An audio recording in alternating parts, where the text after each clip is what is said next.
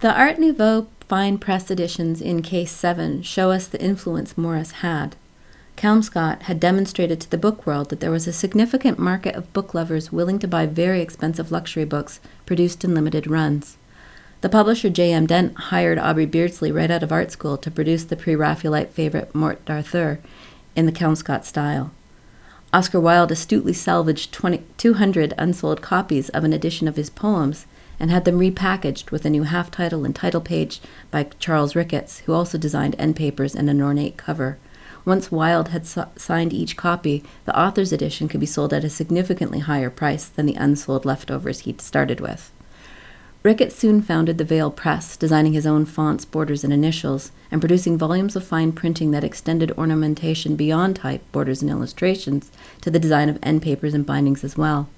Because Art Nouveau editions could be sold to a small market of connoisseurs at a high price and did not have to appeal to the mass market, artists didn't have to appeal to middle class respectability in their works or in their private lives.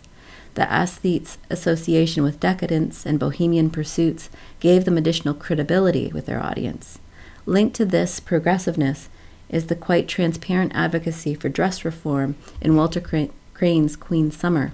The ladies' costumes have flowing skirts that fold without crinolines, capes that drape from the shoulders, and various bodices designed to give shape without constricting movement. These designs, particularly the sashes and crisscross bodice, are almost indistinguishable from the designs that Crane advocated as a way of emancipating women's bodies and mobility.